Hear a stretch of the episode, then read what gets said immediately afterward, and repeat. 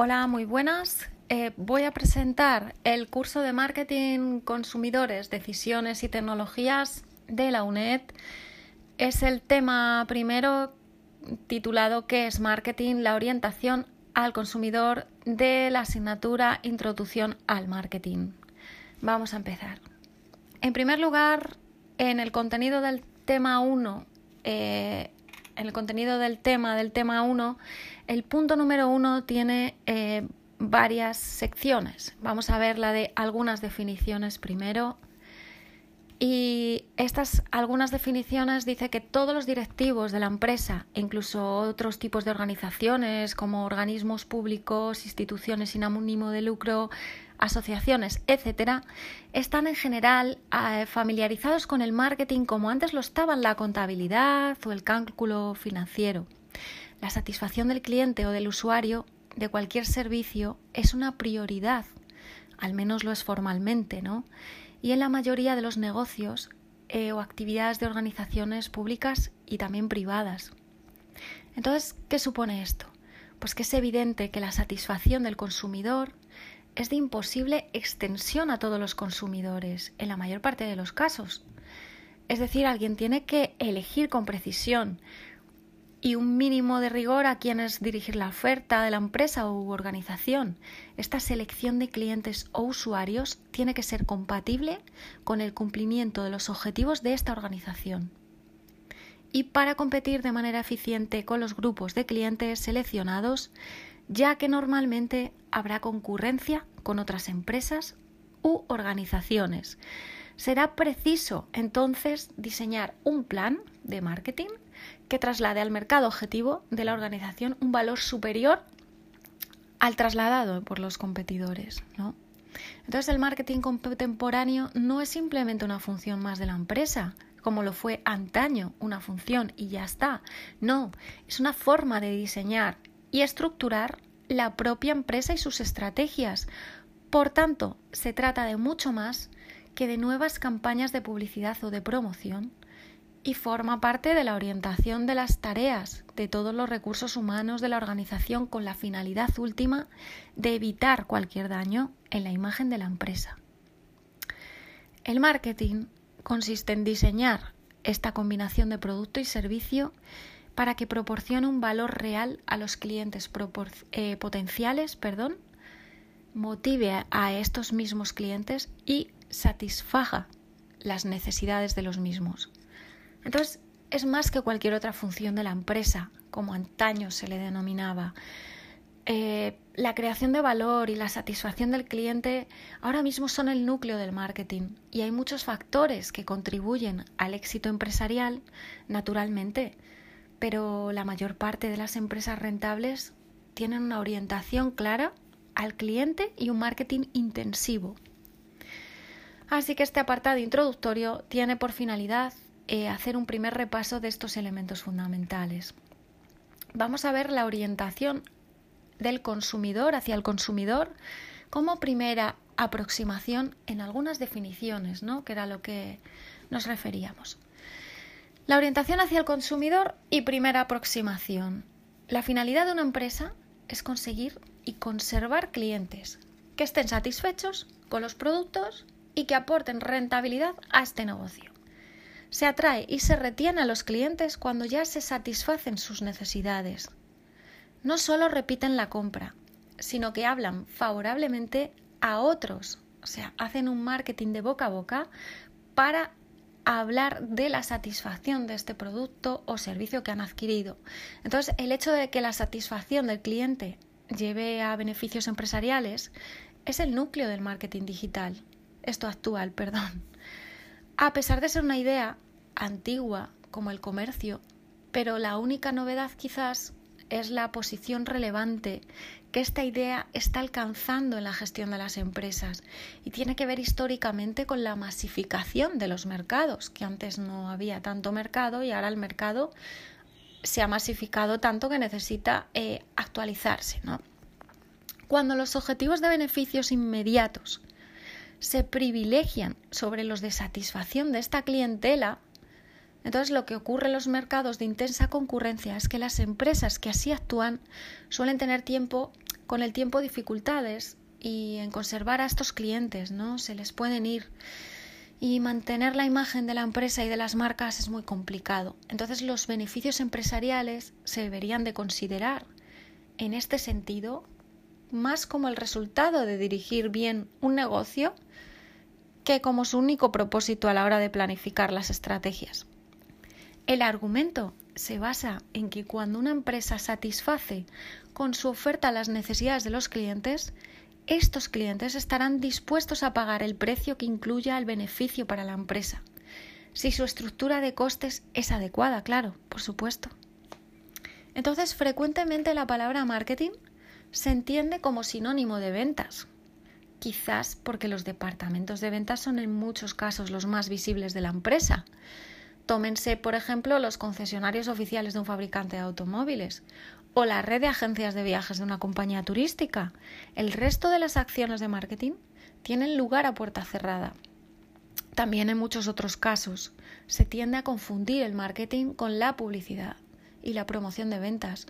Y en realidad la venta y la publicidad o la promoción son algunas de estas funciones dentro del marketing y a menudo no son las más importantes.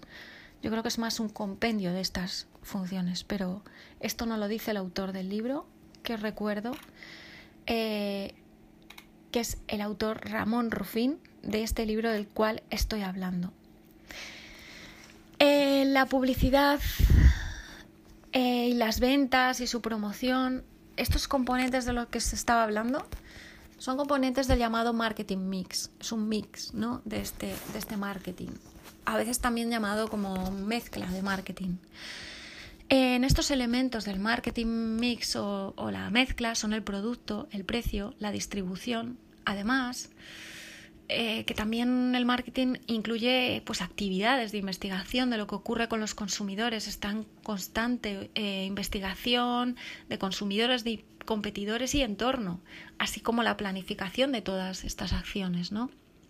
En definitiva, tal como lo expresó en su día uno de los teóricos más influyentes de la gestión empresarial, que fue Peter Drucker, escrito Drucker, la finalidad del marketing es hacer que la venta sea superflua. El objetivo es conocer y comprender a los consumidores también que el producto encaje en el mercado y se venda por sí mismo.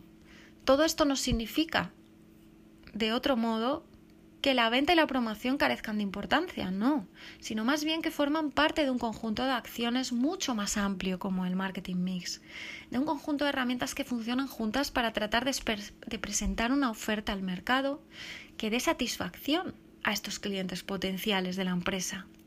La única forma en que la venta y la promoción son eficaces es que previamente estén bien definidos Primero, por los demandantes a los que la empresa se dirige y las necesidades de los mismos. Y segundo, que haya una oferta al mercado de un valor adecuado y exista disponibilidad. Y dicho esto, el denominado modelo de las cuatro P's del marketing es uno de los conceptos más utilizados y convencionales del marketing.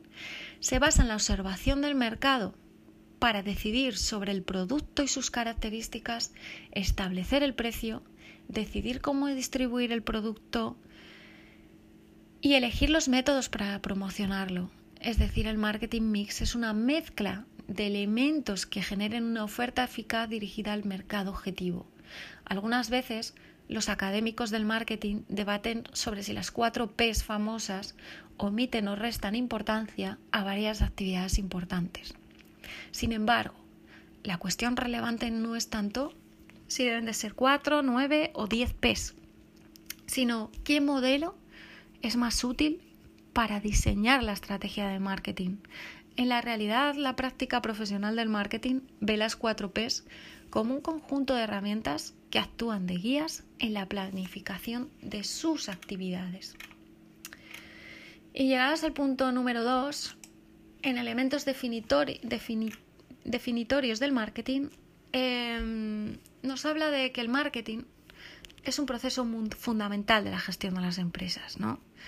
Y, y este proceso, que es realmente esa definición como proceso, es generado como una consecuencia más del desarrollo de los sistemas económicos capitalistas, pero que con el tiempo va ampliando o extendiendo sus influencias al entorno social y político de dichos sistemas económicos. Entonces, mediante su aplicación por parte de estas empresas e instituciones, los individuos y las organizaciones obtienen lo que necesitan y demandan a través de la producción e intercambio de productos y de valor. Es decir, el intercambio. Para explicar esta definición, fijaremos la atención de los conceptos siguientes. Las necesidades, deseos y demanda, que va a llevar a productos. Estos productos tendrán un valor, una satisfacción, una calidad.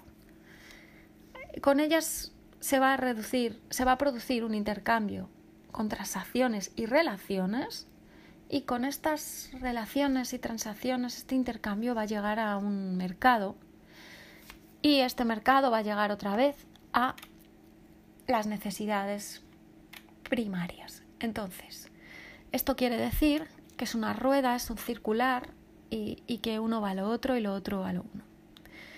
Vale, si vamos al siguiente punto, nos habla estas definiciones, el libro de Ramón Rufín del contenido del tema, nos habla, en algunas definiciones nos habla de necesidades, deseos y demanda. Esto es importantísimo, porque el concepto más básico del marketing es el de necesidad. Una necesidad es un estado de carencia percibido por alguien, incluidas las necesidades físicas básicas de alimentación como vestido, calor y seguridad así como las necesidades sociales de pertenencia, afecto, diversión y descanso. Hay necesidades asociadas a la valoración personal, de prestigio, reconocimiento y fama. Y también hay necesidades personales de conocimiento y autorrealización. Por ejemplo, todas ellas forman parte convencionalmente de la condición humana. Ante la necesidad insatisfecha, una persona buscará un objeto que la satisfaga creará esa necesidad. Y bien, o bien intentará reducir la intensidad de esta necesidad. Entonces, los individuos de las sociedades capitalistas con una renta disponible suficiente buscarán en estos mercados los bienes y servicios que satisfagan sus necesidades. Los deseos son la forma que toman las necesidades conformes o modeladas por la cultura y la personalidad del individuo son el modo en que las personas comunican sus necesidades. En un ejemplo ramplón, un aborigen hambriento desearía larvas de lagarto, huevos de lagartija o hierbas de monte. en cambio, un individuo autóctono de Estados Unidos actual, quizás no muy lejos, puede desear en condiciones parecidas una hamburguesa, patatas fritas y una Coca-Cola. Estos deseos entonces, ¿qué pasa? Que se describen en términos de objeto que satisfagan estas necesidades, en este caso el hambre, ¿no? Según va evolucionando el sistema económico y por tanto el sistema social que va ligado a lo económico, los deseos de los miembros de la sociedad aumentan en calidad y diversidad. Cuando los individuos resultan expuestos a más objetos que despiertan su interés y deseo, los fabricantes intentarán ofrecer más productos y servicios que satisfagan el deseo en un círculo que no parece cerrarse nunca y que se retroalimenta. Entonces, en muchas ocasiones, los encargados de los departamentos de las ventas de las empresas o de los propios vendedores o etcétera confunden deseos y necesidades. Y esto es muy importante no confundirlo. Nos pone el autor del libro, eh, un fabricante de brocas y taladradoras puede pensar en lo que los clientes necesitan, que, que es una broca, una determinada broca. Pero estamos equivocados porque los consumidores necesitan lo que realmente es un agujero. Entonces este tipo de confusión, junto con el ejemplo que la ilustra, ha acuñado clásicamente el término miopía del marketing. Ocurre cuando los responsables de marketing se centran tanto en sus propios productos que solo tienen en cuenta los deseos existentes, perdiendo de vista las necesidades latentes de los clientes. Olvidan que un producto físico es solo una herramienta para resolver una cuestión de consumo. El problema se pone de manifiesto cuando aparece un nuevo producto que satisface mejor la necesidad y además es más barato. El cliente seguirá experimentando la misma necesidad, ¿no? Que es hacer el agujero u otras necesidades, pero deseará un producto nuevo. Después de ver los deseos, vamos a ver la demanda. La demanda. Los individuos tienen deseos casi ilimitados, pero la renta dispone con lo que cuentan para satisfacerse de manera limitada. Entonces han de mostrar determinadas preferencias que producen en su conjunto la mayor satisfacción utilidad dada la renta con la que cuentan. Por tanto, se asocian a determinado poder adquisitivo, los deseos se convierten en demanda, en entendimiento, que es el proceso que hace el marketing actual para que los consumidores interpreten los productos que les son ofrecidos como conjuntos de beneficios y eligen aquellos productos que les dan más beneficios a cambio del precio que pagan. Por lo tanto, el conocimiento de las necesidades y deseos y demanda son y tienen que estar presentes en el mercado y es un proceso que lleva tiempo, esfuerzo para las empresas que son oferentes de estos productos y llevarán a cabo investigaciones de marketing relativas a los gustos, preferencias de los clientes, así como sus intenciones de compra, tanto en relación a los productos propios como a los ofrecidos por la competencia. La compresión rigurosa de necesidades, deseos y demanda suministra la información esencial para esta toma de decisiones y el diseño de las estrategias de marketing, por supuesto. Bueno, visto esto, seguimos al siguiente punto de Ramón Rufín en el que nos habla de productos. ¿Qué son los productos? Pues los productos son realizados por eh, una empresa, ¿no? Y, y, son cualquier cosa que se puede ofrecer para satisfacer los deseos y necesidades que determinan la demanda de los individuos. Estos individuos van a satisfacer esta demanda. Así que este concepto no se limita a objetos físicos solamente, sino que cualquier cosa capaz de satisfacer una necesidad que puede denominarse producto en un sentido amplio. Los productos incluyen también las experiencias, personas, lugares, organizaciones, información e ideas. Entonces, mm, se da el ejemplo de reuniendo varios bienes y servicios. Las empresas pueden crear y organizar y comercializar experiencias como las que ofrecen Disneyland París y Disneyland o la cadena de librerías, cafeterías Starbucks, que en muchas ciudades pues estos establecimientos ofrecen un café, té, bebidas variadas, tente en pies, ofrecen a los clientes y simultáneamente pueden hojear libros o pasar el rato simplemente o tener una charla social con más gente. Entonces, en el siguiente punto, visto los productos, ¿cuál es el valor, la satisfacción y la calidad pues los consumidores tienen ante sí normalmente un conjunto numeroso de bienes y servicios que pueden satisfacer su demanda. ¿Cómo eligen entre estos múltiples productos? Pues el modelo que maneja el marketing explica sus elecciones, es decir, sus compras, y en función de la percepción del valor que ofrecen los distintos productos. Entonces, ¿cuál es el valor para el consumidor? Pues el valor es la diferencia entre los beneficios que obtiene por poseer y utilizar un producto y los costes de obtener el producto. ¿Cuánto me cuesta producir, poseer o utilizar? ¿Y cuánto me cuesta tenerlo, no? ¿Qué beneficios tiene y cuánto me cuesta? Los costes pueden ser, por tanto, monetarios o no monetarios. Uno de los mayores costes no monetarios para los clientes es el tiempo y el esfuerzo dedicados a la compra y el disfrute de este producto. Uno de los objetivos principales de la gestión del marketing es aumentar el valor del producto ofrecido en el mercado, objetivo de la empresa.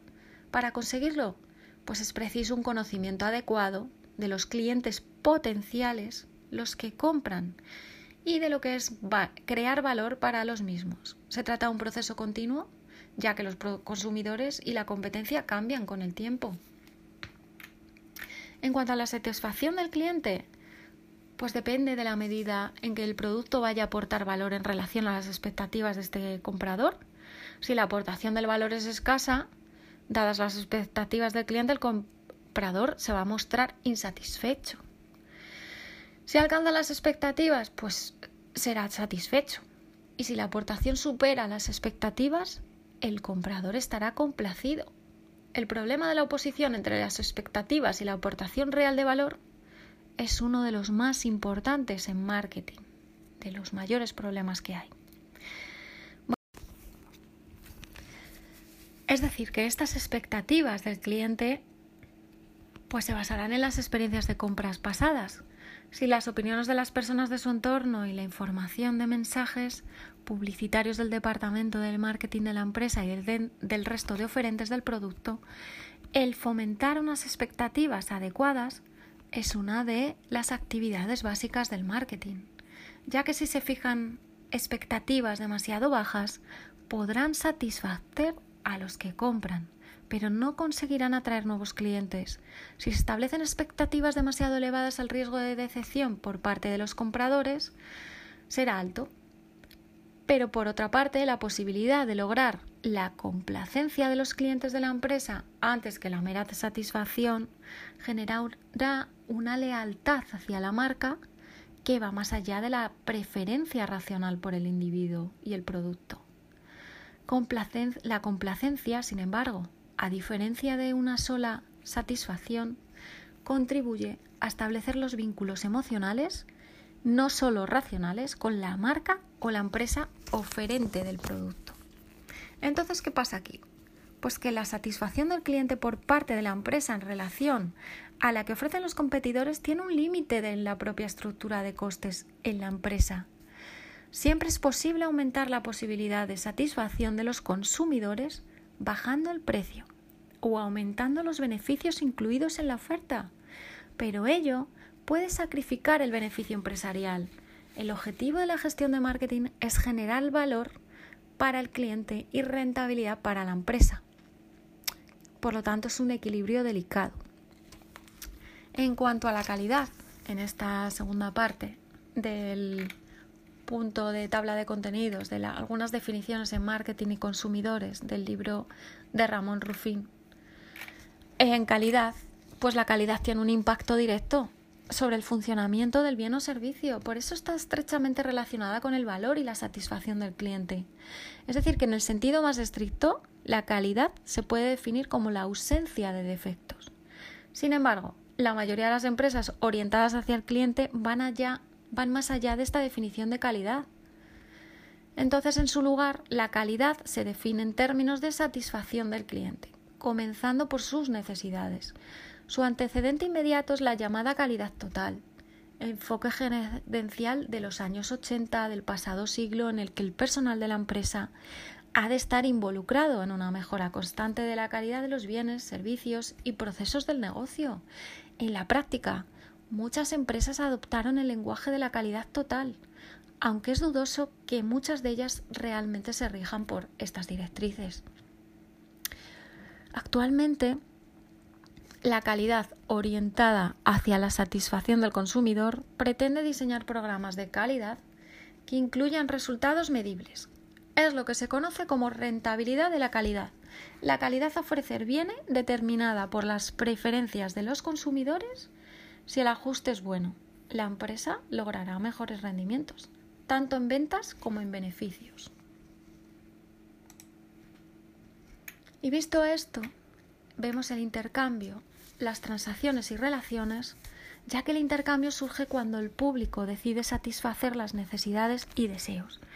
El intercambio es el acto de obtener un objeto de propiedad de alguien ofreciéndole algo a cambio. La división del trabajo y la especialización hacen que sea mucho más eficaz el intercambio de la producción propia de lo que se necesita. Así el intercambio es el concepto central del marketing y la transacción es la unidad de medida del marketing. Es decir, ello significa que hay un intercambio de valores y que A da X y B obtiene Y. A cambio en un determinado momento y lugar y bajo ciertas condiciones. No todas las transacciones involucran dinero, pero sí que toda la transacción supone al menos dos objetos de valor y unas condiciones pactadas, un momento y un lugar acordados. El marketing de transacciones forma parte de la idea más amplia de marketing de relaciones. Los profesionales del marketing se basan en la creación de relaciones con los clientes, distribuidores, comerciantes y proveedores establecen relaciones económicas fuertes mediante vínculos sociales, prometiendo y ofreciendo de manera coherente productos de calidad, buen servicio y precios atractivos. Existe entonces en marketing un intento de reformular el principio de maximización del beneficio. En lugar de optimizar cada transacción individual, se trataría de maximizar las relaciones mutuamente beneficiosas con los consumidores y otros agentes. Entonces la hipótesis es que las relaciones mejores vendrán acompañadas de transacciones más rentables. El marketing de relaciones pues es sobre todo adecuado con clientes que puedan afectar en mucha mayor medida al futuro de la empresa que el resto de compradores. Es decir, para muchas organizaciones una pequeña parte de los clientes representa una gran parte de las ventas. Los vendedores que trabajan con estos clientes claves, si es el caso de que la empresa cuenta con un equipo de vendedores, ¿eh? que podría no tenerlos, pero obtendrían estos vendedores la mayor rentabilidad al hacer algo más que simplemente visitarlos cuando estiman que puede haber un pedido sino que deberían de controlar cada cuenta clave, conocer sus particularidades, estar preparados para prestar atención a dichas cuentas de formas y maneras más diversas que la de un cliente cualquiera. Entonces las frecuencias de visitas a los clientes clave deberán de ser más altas y deberían también incluir sugerencias más generales sobre cómo las transacciones con la empresa pueden contribuir al beneficio e interés propios del cliente. Entonces las relaciones personales con este tipo de cliente deben asimismo atenderse con una mayor planificación y atención, por lo que da más trabajo, pero más, más beneficios. Entonces, en la importancia y el peso del marketing de relaciones en las empresas e instituciones seguirá creciendo sin duda en las empresas.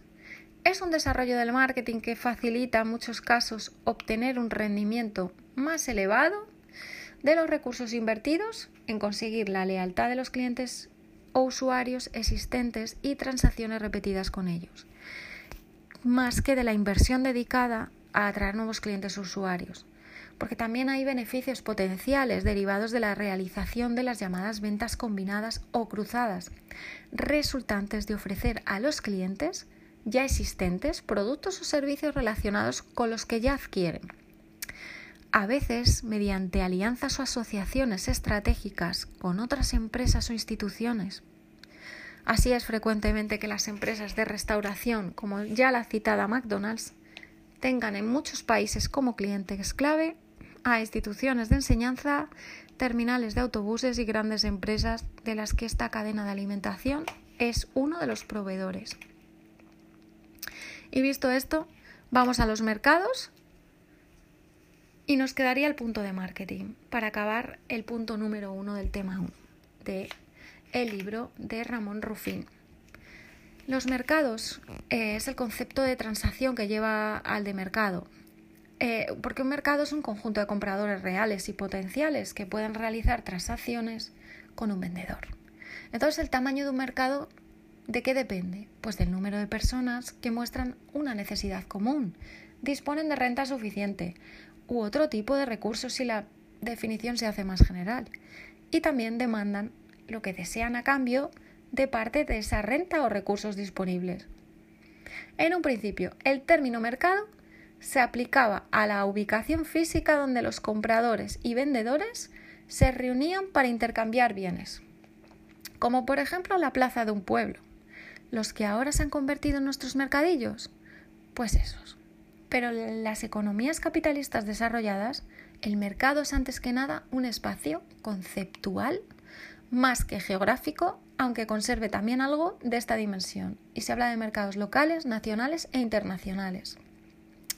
Por lo tanto, los vendedores u oferentes de un mercado constituyen el sector o industria como consecuencia de la aplicación de los principios de división del trabajo y de especialización, claro. Y los compradores pues en el mercado objetivo de tal sector, ambos grupos vendedores y compradores están conectados por cuatro flujos. Los vendedores proporcionan productos para el mercado y también que ofrecen pues información acerca de estos productos. Y a cambio los compradores ¿qué hacen? Pues los compradores del mercado proporcionan a los vendedores ingresos monetarios y también esta información sobre sus hábitos de consumo. Termino el punto número uno del libro de Ramón Rufín con marketing. El concepto de mercado entonces cierra el círculo completo del concepto de marketing. Marketing significa básicamente operar en los mercados para llevar a cabo intercambios con los que satisfacer la demanda de los integrantes de una sociedad inmersa, a su vez, en un determinado sistema económico.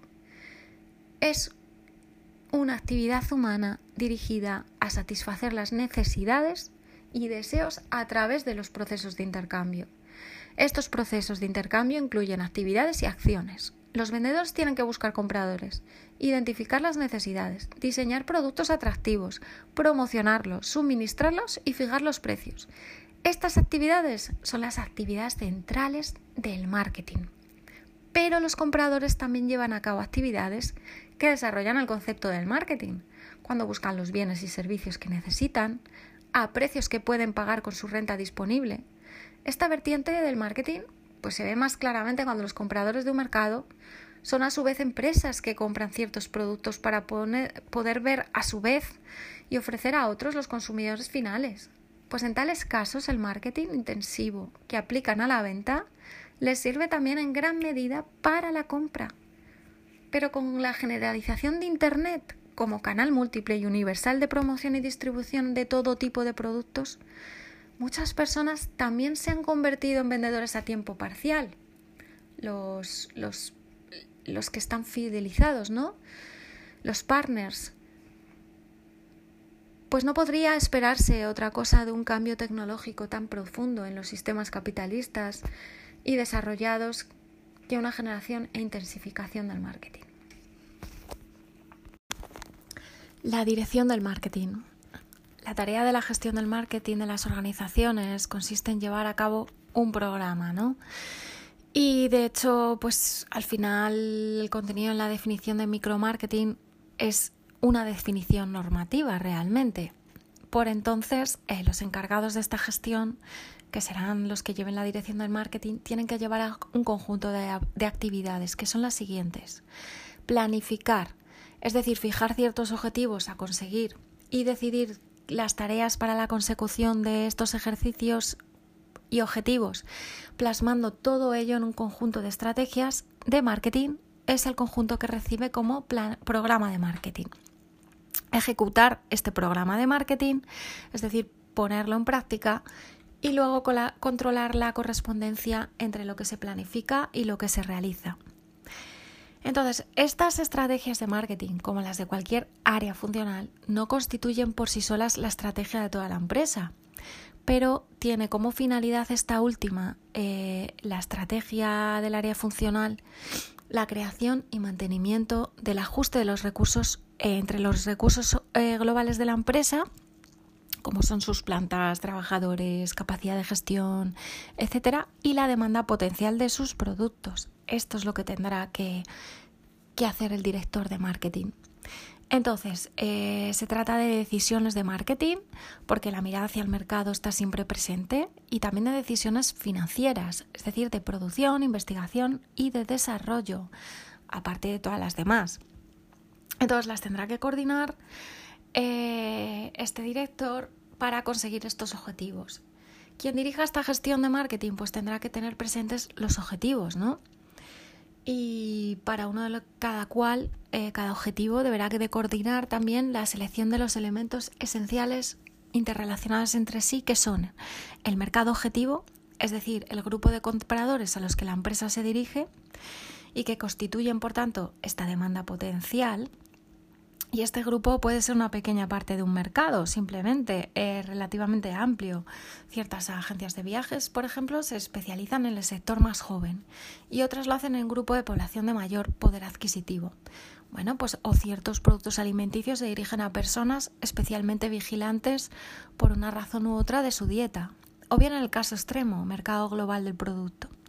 Por tanto, en rigor, habrá que hacer una combinación de mercado y producto que constituye el objetivo de la empresa, a la que se denomina su producto mercado. Y por otra parte, otro elemento esencial será el conjunto de decisiones sobre los instrumentos que la empresa tiene a su disposición para influir de una manera u otra en el mercado objetivo. estos instrumentos serán numerosos, ¿no? Porque existen formas de satisfacer. Puede ser el mismo producto aparecer en diferentes características, colores, tamaños, etcétera. Y puede estar acompañado de servicios auxiliares, financiación, bueno, eh, modalidades y puede venderse a diferentes precios, incluso y con o sin descuentos. La publicidad puede servirse de varios medios, prensa escrita, televisión, radio, vallas publicitarias, redes sociales. Y todas estas variantes constituyen en otras tantas decisiones que la dirección comercial habrá de tomar y combinar de una forma determinada. Así que es lo que la terminología podría denominar al uso eh, marketing mix. Entonces, frente a esta variedad de factores incluidos en el marketing mix, el marketing eh, hace una agrupación según categorías y existen sus variables fundamentales, ¿no? las llamadas 4 Ps. Producto, distribución, promoción y precio. Entonces, em, dentro de cada una de estas categorías hay pues un conjunto de elementos que tendrán que ser controlados por la empresa. ¿Por qué? Porque son objetos de decisiones por parte de la gestión de marketing, teniendo siempre como referencia el mercado objetivo de sus clientes. Estos son los clientes son factores controlables y por tanto no están en ninguna de las cuatro variables fundamentales, pero son sin embargo el punto focal de las decisiones. Tampoco son factores eh, controlables por parte de la gestión de, marketing, no de la dirección, pero bueno, los cuales eh, pueden ser recursos y variables controlables y no controlables. ¿no? Eh, dentro de las cuatro Ps puede haber un entorno sociocultural, recursos y objetivos, entorno competitivo, entorno económico, entorno político y jurídico. Bueno, la variable producto tiene que ver con las decisiones de sobre lo que la empresa ofrezca al mercado. Esto será un bien tangible, un servicio, una combinación. Entonces, eh, en el caso de una organización no empresarial podría consistir en algo menos tangible, como un programa electoral, un cambio de actitud ciudadana respecto al consumo de narcóticos, por ejemplo. Pero bueno, tales decisiones incluyen desde cuestiones trascendentales relativas a la misma creación y desarrollo del producto hasta cuestiones relativamente menores que tengan que ver con aspectos del empaquetado de este producto.